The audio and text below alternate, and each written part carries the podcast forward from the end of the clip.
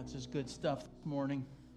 Well, good morning, Harvest. I'd like to welcome everyone this morning. Haven't been up here yet. If you're a guest, welcome to Harvest. I hope you enjoy your time with us today. But I would encourage you to get a Bible open, turn on a Bible, whatever way, whichever way you prefer. But get to John chapter 18. We have, um, I think, if my notes are correct, um, this is my 64th message in the book of John. Okay. And so, and, and if you look at your Bible, we got a few more chapters to go. So I got a few more messages to go. But we have been working through the book of John, chapter by chapter. And we are in John chapter 18, verses 28 through 38. And we are talking about, once again, the truth of Jesus. Um, this week I started thinking about, um, I don't even know how to really word this to make it sound like sensible to you, but in my mind it made sense. Um, can you think of famous uses of the word truth. Does that make sense? Let, let me give you an, a, a, an illustration, then from there I'm going to see how many of you can jump off that. Back in the 40s, that doesn't tell me how old I am, but back in the 1940s and 50s, there were actually a game show, a game show called Truth or Consequences. Truth, okay? Um, can you think of any famous known truths of the word truth that was used? That's one. Anybody? What do kids play? Truth or Dare, man. All right. There was also another game show back in the 40s and 50s called To Tell the Truth. All right. Um, if, if you, now it may be different um, today in a courtroom, but if you remember, it used to be when you were a witness, you sat down and raised your hand and put your hand on the Bible and you would say, What? I swear to tell the truth, the whole truth, and nothing but the truth, so help me God. All right? Um, this is going to date me. Um, how many of you remember back in 1992, famous movie, um, Few Good Men? All right? So you already know where I'm going with that, all right?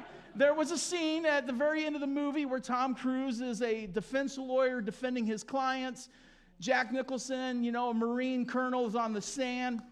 And, and, and Tom Cruise is trying to get the truth out of Jack Nicholson. He's trying to get Jack Nicholson to confess. He, he, he called the order that, that caused this young Marine to die.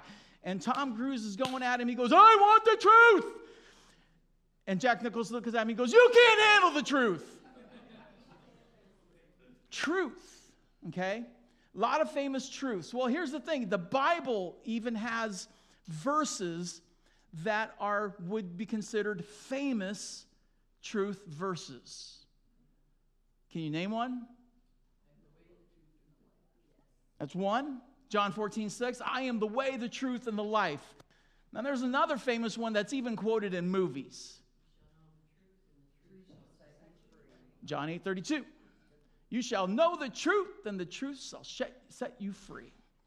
Well, in our text today, there's also another famous truth. If you look at verse, starting with just verse 37, I just wanted to just set this up before we go into it. But in John chapter 18, verse 37, Pilate is saying this to Jesus. He says, You are a king then. And Jesus answered, You are right in saying, I am a king. In fact, for this reason I was born, and for this reason I came into the world to testify to the truth. Everyone on this side of truth listens to me. And here's the famous line What is truth. Truth. That's where we're going today again, gang, is truth. Jesus is once again talking about this thing called truth. And in fact, this has been a topic that we have seen nailed time and time again in the book of John. And in fact, the word truth is actually mentioned in over 60 different verses in the book of John. That's how many times I have mentioned the, ver- the word truth as we've gone through the book of John. And we've said it, I've preached messages on this topic truth, truth, truth. But here we are again in Jesus' final moments of his life. He's not pleading for mercy from Pilate. He's not saying, I'm, I'm innocent. He's not saying, here's what he's saying truth. He's declaring truth again. He's declaring, I am truth, and what I have said is truth. He's going down, kicking and screaming about one thing truth. Truth, that He is truth, and what he has said is truth. And so, here we are again with a message about truth. And so, we want to look at three things about the truth of Jesus. And here's the first thing that I want us to see about the truth of Jesus, and it's this the truth of Jesus infuriates. The truth of Jesus infuriates. So, starting with me, if you would, look at verse 28. It says, Then the Jews led Jesus from Caiaphas to the palace of the Roman governor. The Jews would have been all these religious leaders of Jerusalem in Jerusalem at this time. It would have been the Pharisees and the elders. It would have been just the, the legal team. It would have been all these Jewish leaders doing this. It is now early Friday morning. The religious trial is over. Now it's time for the civil trial. And these religious leaders are le- moving Jesus from Caiaphas, the high priest, to now the palace of the Roman governor Pilate. And it says, By now it was early morning, it's Friday morning. And to avoid ceremonial uncleanness, the Jews did not enter the palace. They wanted to be able to eat the Passover. Now, those, when it says they wanted to eat the Passover, that is not the literal Passover meal. That was happening on Thursday night. When it says they wanted to eat the Passover, you got to remember that Passover led right into the Feast of Unleavened Bread. All right? And so the Passover was eaten on Thursday night. And then on, Saturday, on, on Friday, there was a celebration again, another meal eaten right in connection with Passover to start the week long Feast of Unleavened Bread. So it's all one thing. But it's not what they say about eating the Passover, it's what they said right before. We won't go into the palace of this wicked, pagan, Gentile governor because we don't want to be unclean, spiritually unclean because we want to be able to eat our Passover meal. Well, here's the problem with this um, the, the, the hypocrisy is just oozing out of this because these guys, these religious leaders, are about as unclean as you can get right now. Because the reality is, um, they have already put a religious trial in place. They arrested Jesus, took him to, to, Caiaphas, the high priest, and here's what they did they falsified evidence to find him guilty. All right? In fact, in the book of Matthew, in Matthew chapter 26, it says, the chief priests and the whole council, the Sanhedrin, the, the Jewish council, it, it was kind of like the, the board, okay? And this council was what Jesus was standing before. And so you have all these priests, all these Jewish leaders, and they were seeking false evidence against Jesus that they might put him to death, but they found none. These Jewish leaders are so bent out of shape about walking into a pagan Gentile governor of Rome because they don't want to be unclean spiritually, but they are oozing with unspe- unclean spirituality. Okay? These guys were liars, they were um, deceivers. They were cons. They were falsifying evidence. I mean, if they were in a, an actual courtroom today, they would be found guilty. All right? But that's who these guys are. And they are like trying to put on their spiritual little robes and going, well, we want to be spiritually clean so we can eat the Passover. And they are filthy spiritually. They don't see their own filth. They want to be able to do what they want and live how they want and put on their spiritual thing to look spiritual. As I thought about that, is it really any different than today? Think about Christians who live like the world all week long. And then we show up on Sunday to get our little gold star. We haven't done anything for Jesus all week. We haven't lived for Jesus in no way all week. In fact, we look more like the devil all week, but I'm going to go to church so I can get my check mark and just be spiritual. I like how one commentator says it. He says it this way Nothing is more common than, than persons overzealous about rituals to be, to be remiss about morals. There's a lot of Christians a lot of people who say I'm a Christian, who are all fired up about the spiritual, religious ritual I can do on Sunday and don't care about the morals Monday through Saturday. And that's where these guys are. They're more bent about their spirituality versus realizing, man, we are about to kill the Son of God, the Messiah. But these religious leaders are bent out of shape and pretty fired up and angry about Jesus. So in verse 29, Pilate came, he comes out and he asks, he says, What charges are you bringing against this man? In verse 30, they reply, they say, If he were not a criminal, we would not be handing him over to you. And Pilate said, Take him yourselves and judge him for, by your own law. But they say, But we have no right to execute anyone.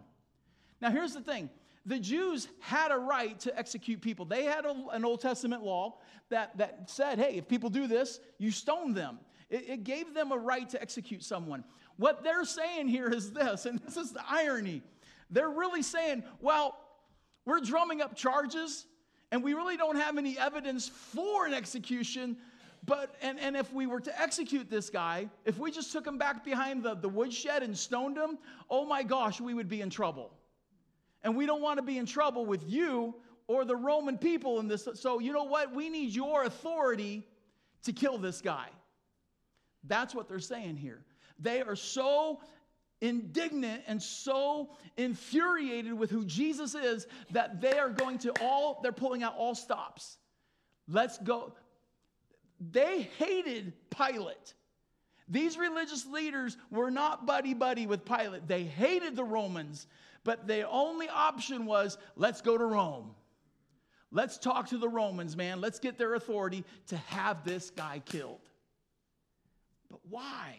Why are they so infuriated? Why are they so angry? Well, if you just look back at verse 19 of chapter 18, go back to the previous evening where Jesus is at the, the spiritual trial in verse 19, it says, Meanwhile, the high priest questioned Jesus about his disciples and his teaching. And Jesus says, He says, I have spoken openly to the world. I always taught in synagogues or at the temple where all the Jews come together. I said nothing in secret. Why question me about those? Why question me? Ask those who heard me. Surely they know what I said. Jesus is simply saying when he was on trial before the before Caiaphas and all the religious leaders, he's like, I have been speaking truth, and I've done it openly. I've preached in your synagogues, I've preached on the streets, I've preached in houses, I've spoken to thousands upon thousands upon thousands of people only about one thing truth. And now you want to kill me. In fact, these men were so infuriated with Jesus, it actually tells us in the book of Matthew in chapter 26, it was like mob mentality at this time. It says that they spit on Jesus, punched Jesus, and smacked Jesus. In fact, here in even John chapter 18, after Jesus says what he says, it says that someone punches him in the face because in that guy's mind it was that he was being insubordinate to the, the high priest. These people were uh, just unleashing their anger upon Jesus. And the only resort they wanted to see, the only thing they wanted to, the, the final condition, this guy's got to die. We've been trying we've been trying and we failed and we failed. Now we have him and we're going to do everything we can to kill him. Why? Because they were infuriated with who Jesus was and what he taught. Jesus taught about himself, about God, about what he was about, and here I, and they didn't want to hear it. They didn't want to hear it because what Jesus taught flew in their face. The things that Jesus taught, the truth that Jesus kept proclaiming, and when he even challenged the religious leaders, it challenged their religious system. The things that Jesus said and the things that Jesus taught, it challenged the religious leaders' way of living. Because the religious leaders, they, you see, they were hypocrites, and Jesus even called them out on that. He goes, You guys are a bunch of whitewashed tombs. You look really good on the outside, but you are full of dead man's bones, man. You have, you don't know truth, you don't live truth, you don't know religion, you don't know God.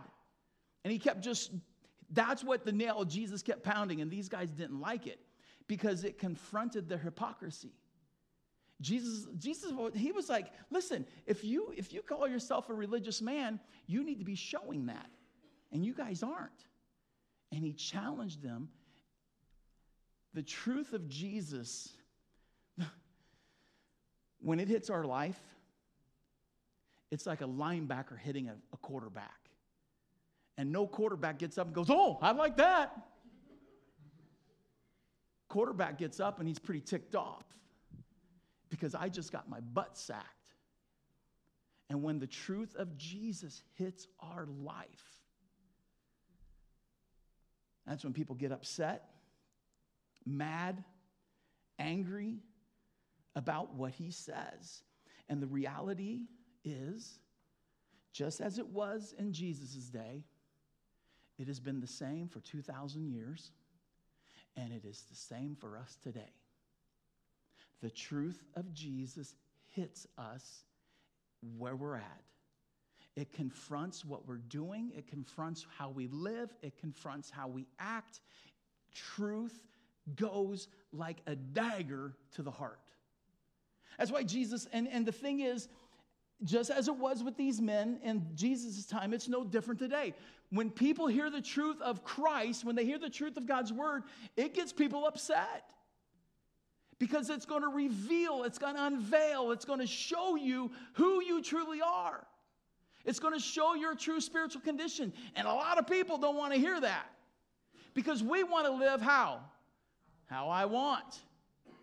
I want to say what I want to say. I want to be who I want to be. I want to act how I want to act. I want to live how I want to live. And nothing or no one's going to tell me any different. And the thing is, Jesus tells us in John chapter 15, he goes, Listen, He's telling the disciples, they're going to hate you because of me. Hate you. They're going to be infuriated with you. They're going to be angry with you because of me.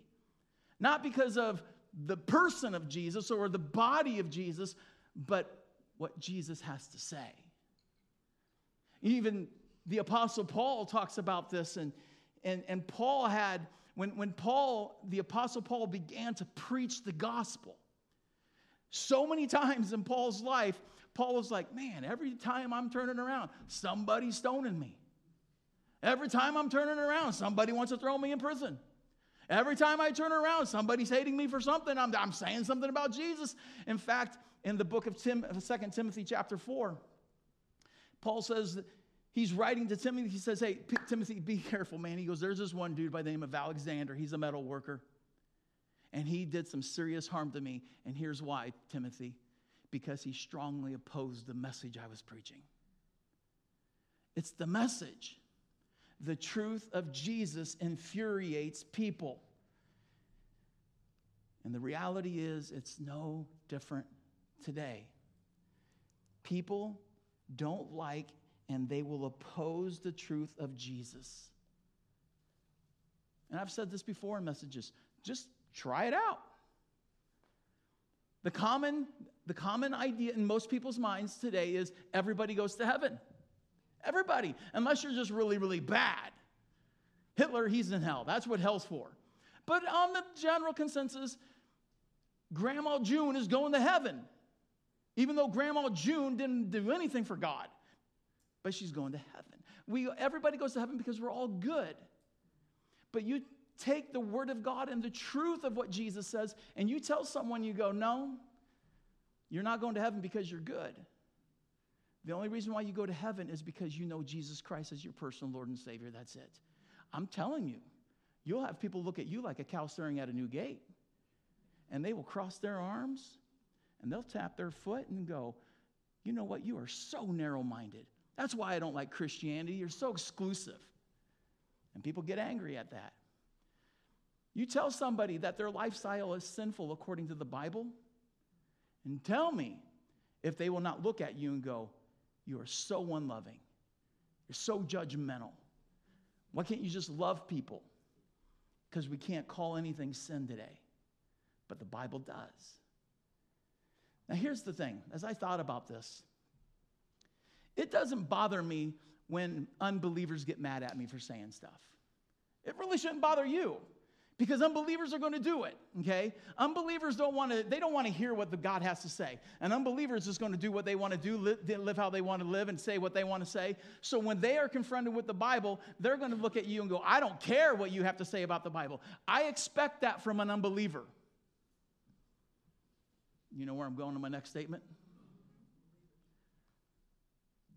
what saddens my heart is when a believer looks at you or a professing believer, someone who says, Oh, I'm a Christian, but when you confront them, when you just in love, as, as the Bible tells us in the book of Galatians, speak the truth in love, and you go to them in love and you go, Listen, I gotta, I gotta talk to you about this. I see how you're living in it, and it's unbiblical. You're not living right. You're living it. You got to change. And I am telling you, as sure as I'm standing here, Christians will look at you and they will yell at your face because I've had it done to me. And they will look at you and go, Hey, why are you so judgmental? Who are you to tell me I need to be something different and act? You know what? I'm going to do what I want to do. And Christians get mad because you tell them the truth of Christ. The truth of God's word infuriates people. And the saddest thing is, is when believers, I keep putting in quotes, because people who profess to be a Christian and they hear a, why do you think people leave churches? They hear a message and like, well, I'm not going to put up with that stuff anymore. And they will slam the door on their way out because they want to go to a church that's easy. Listen, and I, I, I love what Paula said this morning. We sang the song about the love of God, the mercy of God.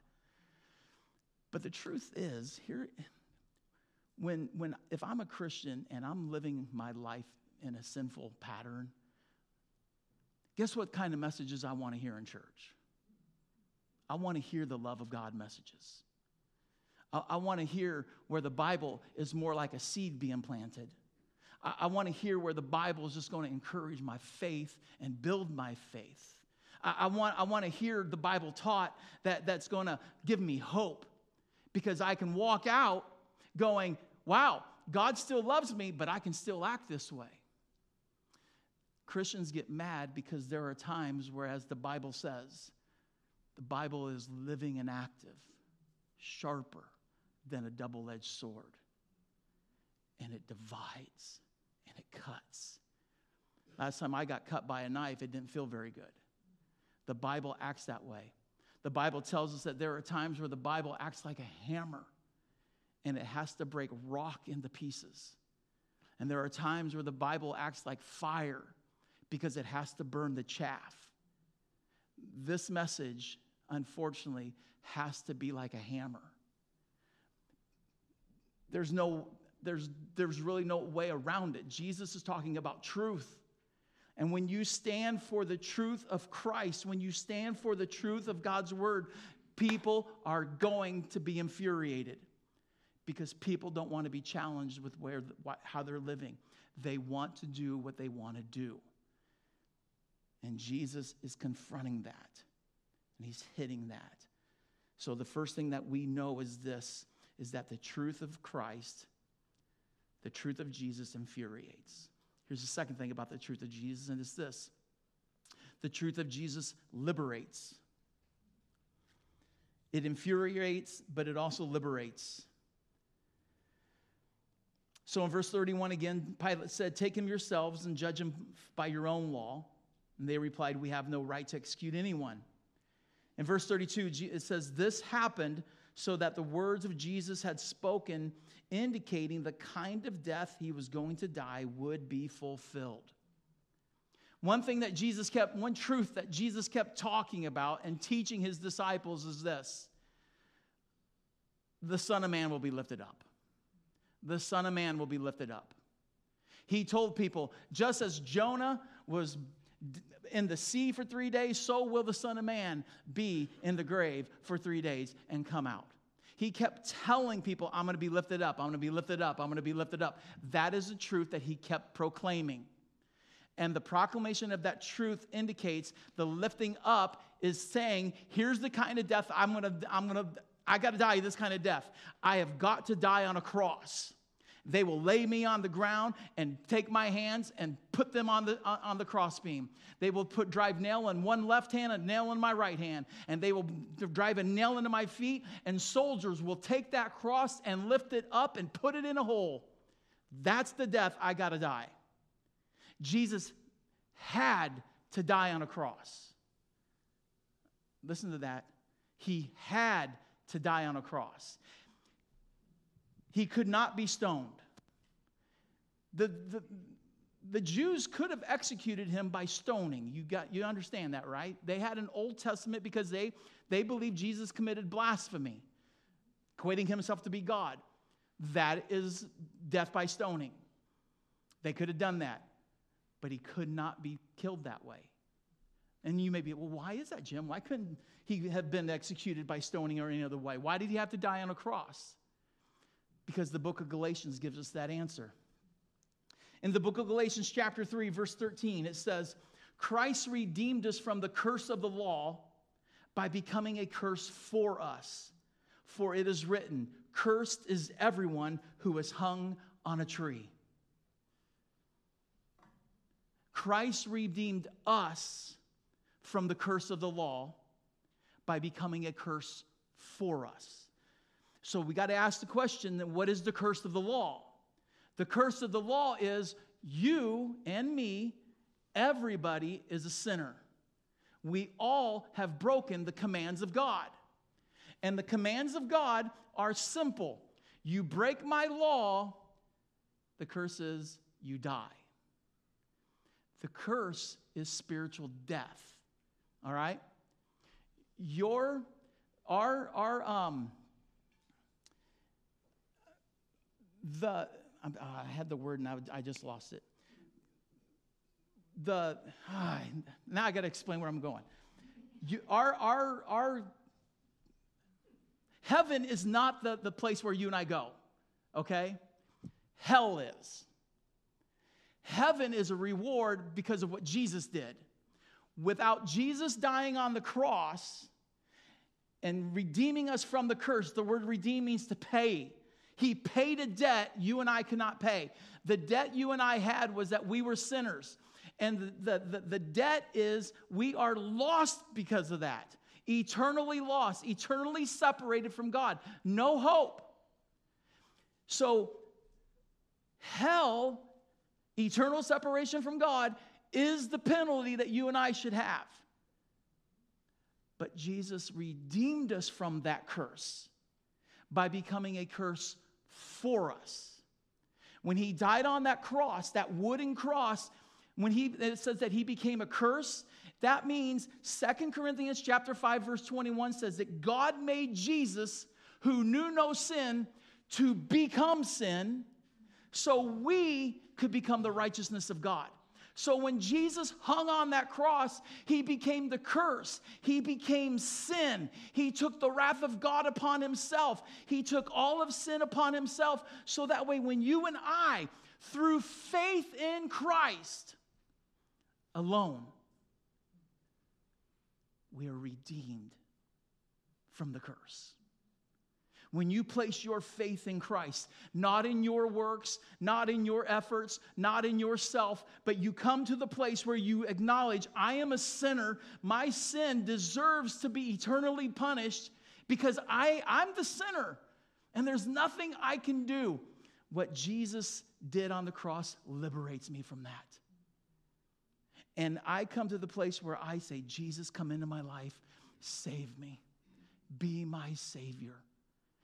When I do that, my eternal destination changes. Without Christ, without Jesus being lifted up, without Jesus dying on the cross, without Jesus doing this, If Jesus, and I said this a couple weeks ago, when Jesus was in that garden, he could have at any moment said, I'm not doing this. And he could have said, Father, beam me up. And he would have been gone. And humanity would be lost for eternity.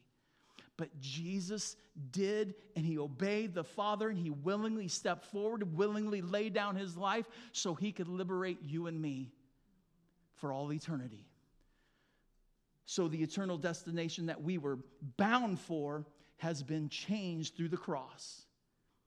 And now, when you and I come to the cross and we acknowledge Christ and we receive Him, I am not bound for hell, but now I get to be bound for heaven. You see, that's what Jesus, the truth of Jesus does. It liberates. So, the truth of Jesus, it infuriates, it liberates, and here's the third thing the truth of Jesus separates. The truth of Jesus will separate. Starting in verse 34, Jesus, or actually, verse 33. It says, Pilate then went back inside the palace and summoned Jesus and asked him, Are you the king of the Jews? And Jesus says, Is that your own idea, or did others talk to you about me? When he says, Is that your own idea?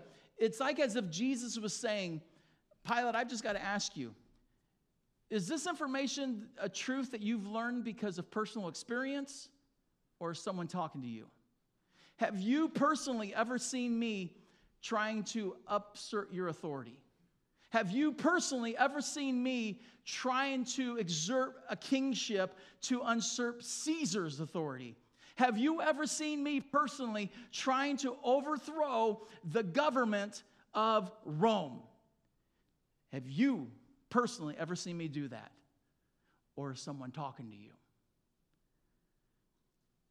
Jesus is like, I just want to know. And Pilate responds in verse 35 Am I a Jew? It is what your people and your chief priests have handed you over to me. What is it that you have done? When he says, Am I a Jew? and he's, he's responding this way, he's basically he's just saying, I don't have enough time to worry about your guys' petty problems. But his answer reveals, I'm learning all this from them. I've never seen you do anything. I've never heard anything other than what they're saying. And what he's saying is, I truly do not find any evidence for you to die. But Pilate has a problem. And that problem is coming up. And so Jesus goes on in verse 36, he says, My kingdom is not this world. If it were, my servants would fight to prevent my arrest by the Jews. But now my kingdom is from another place. Jesus is contrasting between the spiritual and the physical. He's contrasting it between his spiritual kingship and if he was an earthly king. Because he's talking about in the spiritual sense, I'm a spiritual king, and I'm not about the, the, the, the, the what's going on in, in between the Jews and the Romans right now. He goes, but if I was a physical king, everybody who's followed me would be taken over right now. But that's not who I am. He goes, I'm not about throwing down the, the Roman government. I'm about establishing my father's kingdom. And so that's what he's talking about here. And then Pilate responds in verse 37. He says, you are a king then. And Jesus answered, and here's where we're getting to. He says, You are right in saying, I am a king. In fact, for this reason I was born, and for this I came into the world. And here it is to testify to truth. Everyone on this side of truth listens to me. And then Pilate says, What is truth? Here's where the truth of Jesus separates. As soon as Jesus says, I came into this world for only one purpose to testify to the truth. What truth? He came to testify the truth about who God is. He came to testify about himself. He came to testify the, about the truth of his mission. He came to testify the truth about man and humanity. He came to testify the truth about sin and what sin has done to humanity. He came to testify about the truths of his doctrine that would be laid out in his word. He came to testify about all those truths. And in this moment, when he says to Pilate, I have come to testify about truth, and everyone on this side of truth listens to me, That word testify means to speak, proclaim, or to give witness to. And Jesus says, I've only come to give witness and to proclaim and to speak one thing, and that is truth about who God is, about who I am, about what I've come to do. And then he says, Everyone on this side of truth listens to me. The key there is when he says, listens to me. When he says, those on this side of truth listen to me, he's not talking about just hearing. Like, you read some words or you hear a message you've heard like people who have walked with jesus heard jesus teach and they're like oh that was good and they just kind of like do their own little thing when he's talking about people who listen to him he's talking about people who hear what i say with attention and then there's accompaniment action it's hearing and doing. It's what James chapter 1 verse 22 says. James says, "Listen, don't merely listen to the word, meaning just hear it with your ears, let it go in one ear and out the other, but do what it says." That's where Jesus is at. Jesus has always been here. Jesus is not about his followers just hearing with your ears. Well, I read my Bible today, I'm good to go. I went to church and heard a message, I'm good to go. And we just hear it with our ears, and but we live how we want. Jesus is like, no, no, no, no, no, no, no. Those people on this side of truth, meaning on my side, if you believe in me and you're on my side of truth, then you listen to me and you listen attentively and you take what I say and then you begin to walk in it. Here's where it separates Pilate. As soon as Jesus said those words, yes or no, Pilate had a decision to make. As soon as Jesus said, Those on this side of truth, listen to me, he's saying to Pilate, Pilate, if you're on my side, if you're truly hearing me, Pilate, if you're truly listening to me, you're going to do the right thing. But Pilate, his hands are tied because he's got a crowd outside that he knows if I make the wrong decision, they're going to have my head. So I'm going to come up with an answer that's going to be so vague I can get out of this. Okay, I hear you, Jesus, but what is truth? I mean, really, I mean, can we really define what truth is? Is it no different than today? What is truth? We live in what is known as the postmodern era. That truth is not truth. Truth cannot really be defined.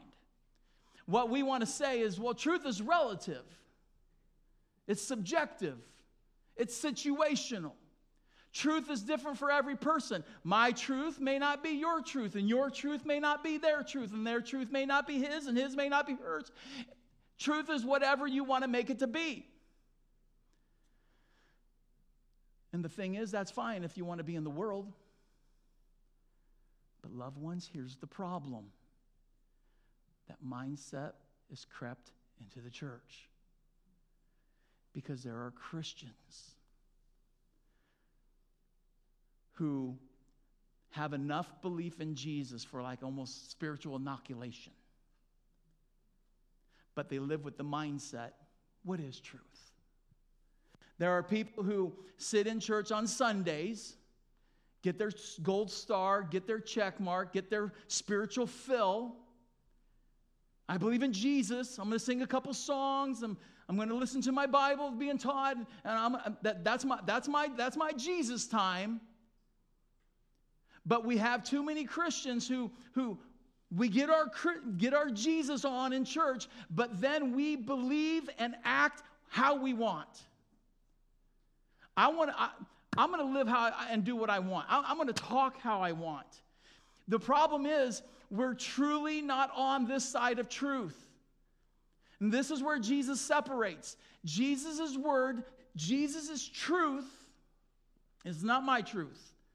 The truth of Jesus separates sheep and goats, it separates wheat and chaff. The truth of Jesus separates people who profess to be believers, profess to be followers of Christ, who know we're not perfect. And I, I said this last week. We all fail, don't we? I've said this a lot. None of us are perfect, right? The Bible even assures us that we're not perfect. The Bible makes it plain and simple. You are a sinner, and if you think you don't have sin, you deceive yourself. The Bible keeps telling us in the book of James listen, we all stumble in many ways. We are all there. We still sin. On this side of heaven, we're wrapped in flesh, we're going to sin. But the where it separates, the truth of Jesus separates, is the person who knows I'm not perfect, but they don't use that as a crutch. It's the person that's the Christian who says, I know I'm not perfect. Man, I still fail. I still mess up. But here's the difference. As I said last week, when you fail, what we need to do is you get into confession time. The person who is seriously on this side of truth with Jesus, listening to what he says and is trying to walk it out, what we are doing is when we fail. When we mess up, we screw up, we sin, man, we are with God, we are before the Father, and we're confessing that sin. We're not just going, ah, well, not a big deal. The difference here is, and this is where it separates. There are people who sin, who fail, who mess up, who, and they get it. They get it, and they're like, God, I don't want to be here. Holy Spirit, help me. Help me to be that, make that. Because remember a, a couple weeks ago, I said the goal of our life is one thing. Do you remember what I said? To please the Lord, to bring Him glory, to bring Him honor. That we would be like, God, I want to be as Paul says in Romans 12, Father, help me to offer myself as a living sacrifice, holy and pleasing to you. As Paul writes in, in, the book of Colossians, he prays for the, the Colossians that they would bear fruit and they would please the Lord in every way. Shouldn't that be our heart's desire as a believer in Christ?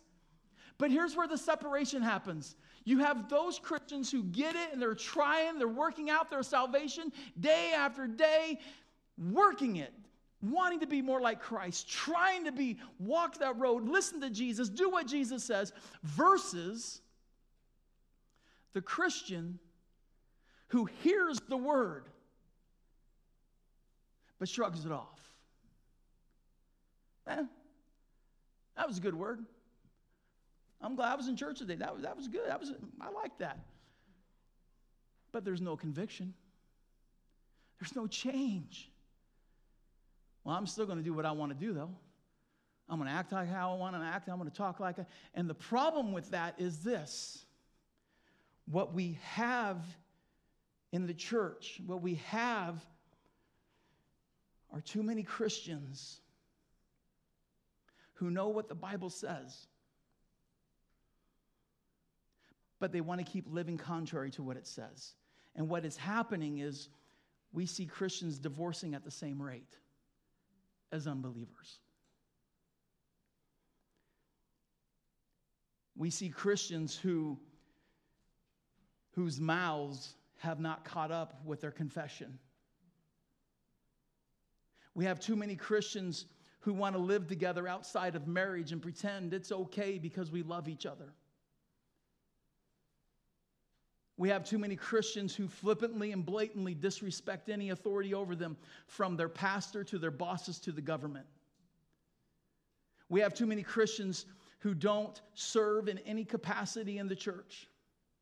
We have too many Christians who don't give their money in any way because they keep it for themselves. We have too many Christians in churches agreeing with and aligning with the LGBTQ community saying that the Bible is wrong. We have too many Christians who all summer long, from April to basically September, spend not one Sunday worshiping Jesus because they're at a ball field every single Sunday. And I could probably just keep on going. Those are people who say, I'm a believer in Jesus Christ. I'm a Christian, but don't tell me to change. I'm a Christian. I hear the word with my ear, but it's just going to go out the other one. I'm going to continue to live and do and act and talk how I want. And the problem is with these kind of Christians is when you talk to them, when you confront them, when you bring up the issue, that's when they get infuriated with you and they will look at you and point their finger and say, Don't you tell me how to live. My prayer is this, and I'm going to just close with this little thing right here. My prayer for this church is that this church would be full of people not perfect by any means, but have a desire to keep progressing forward. To be like Paul in the book of Philippians, when Paul, Paul's desire for his life was that he would live perfectly. Paul so badly wanted to live perfectly like Jesus. He wanted to live exactly like Jesus lived in every way. But here's one thing Paul understood I can't get it done. Paul understood. He was like, man, he goes, I, I keep trying to do what is right and I keep doing what is wrong. I'm, I'm, I'm mixing verses here. I'm going from Philippians to Romans. And Paul keeps talking about, he's like, I want to do the right thing, but I, I don't do it. And there's sin right there. He gets it. He knows he's still wrapped in this body of death. But back in Philippians says, he says, the one thing I do though, I forget about yesterday. I forget what I did yesterday. And I'm going to keep turning every day and I'm going to keep pressing on to make that goal of perfection my own. Do you think Paul ever attained it? No. He never attained the perfection, but he had an attitude about perfection. And the attitude of his life was, I want to be like Christ. My prayer for this church is that we would be a church full of people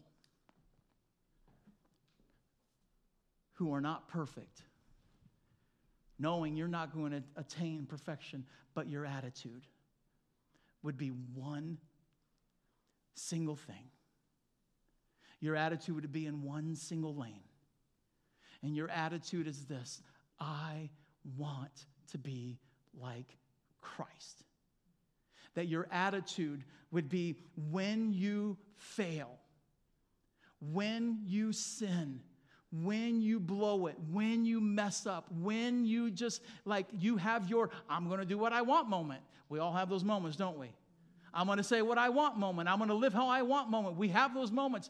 But in that moment, when you realize it and the Holy Spirit's bringing that conviction to your heart, and He's telling you, hey, you, you stop living this way. Don't do this. Don't talk like that. Don't treat people like that. Here's how I want you to live. That in that moment, you'd be like, oh, God, forgive me and you're, tra- and you're changing your course of your life, trying to live and be more like Christ. For some of you, that may take some radical changes in your life. Some of you are going to have to give up some things. Some of you are going to have to change some friendships. Some of you are going to may have to just do some things that, like, if this is if this is what God is calling me to do, and I'm, it's not me calling you to do this. I hope I've just preached the word to you and have shown you in, in black and white this is what Jesus tells us to do. And that we all would desire I want to live like Jesus. I want to do what I'm supposed to do, and I want to walk away from what I'm not supposed to be like. I want to talk different. I want to act different. I want to love different. I want to be different. And man, I'm telling you, I'm standing up here. I've got so far to go, just like all of you. But I'm trying to my hardest to pray, Jesus, help me to be more like you. And when I fail, I'm trying to, I'm trying to confess as fast as I can. And loved ones, trust me, I'm failing just as much as you guys do. I'm not perfect just because I'm the pastor. And if you think I am, oh, please you're going to be shot down like a plane coming down in flames. None of us are perfect. But what if we strive to just have that attitude to say, Jesus, help me to be more like you? And when I fail, Jesus, forgive me, help me to be more like you. And if you fail seven times in a day, seven times in a day, you're going to Jesus. Jesus, forgive me. Help me to be more like you. Jesus, forgive me. Help me to be more like you. So if you would bow your heads with me.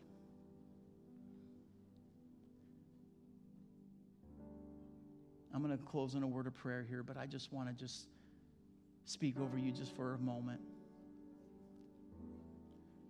I know this is a hard mess. This is a kind of message that's hard to preach and hard to hear.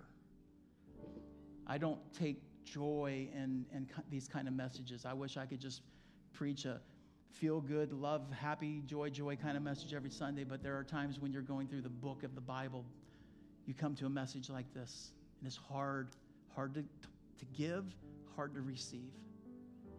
But my prayer is, is that as I have prayed, I prayed three, I always pray these three things. Father, I pray you'll change minds, convict hearts, challenge wills.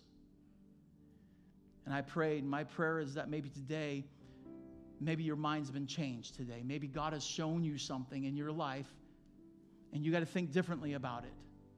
And maybe the Holy Spirit's been convicting your heart about something. And you know darn well what it is. And now, my prayer is that the Holy Spirit will challenge your will. Because you, have got to make the difference. You got to, in your will, you got to make a change. And you got to say, you know what? I will be more like Christ. And I will not allow this thing to cause me to be unlike Christ. So maybe this week, the challenge of your will is that you got to make some major changes in your life. But only you can do that. Even God will not force you to do it. And I just pray, Father, that as we have gone through this message, that Lord, if there is conviction happening in people's hearts right now, I pray that you've changed their minds and getting us to think differently. Convict us, Holy Spirit. Show us if there's an area in our life that we've got to get serious about. Lord, we may be professing that, yeah, I'm a believer, but Lord, if we're living like, like a sinner throughout the week, Lord, we're, we're off. And I pray that you bring in conviction on all of us. And I pray that, that you you would challenge our wills and we would willfully make the change and say, I want to be different. I want to be more like Christ. So, Father, I just thank you for the truth of your word. Jesus, thank you for your truth. And sometimes it's hard, but sometimes the hardness is necessary. And I pray that that change comes in all of our lives and that we could be that church. None of us are going to be perfect by any means, but Lord, we would be a church full of people saying, I want to be more like Christ in the way I talk, the way I act, the way I behave, the way I live, the way I treat people, everything. I want to be different. So, Father, we just thank you. We just praise you in Jesus' name. Amen. Let's stand.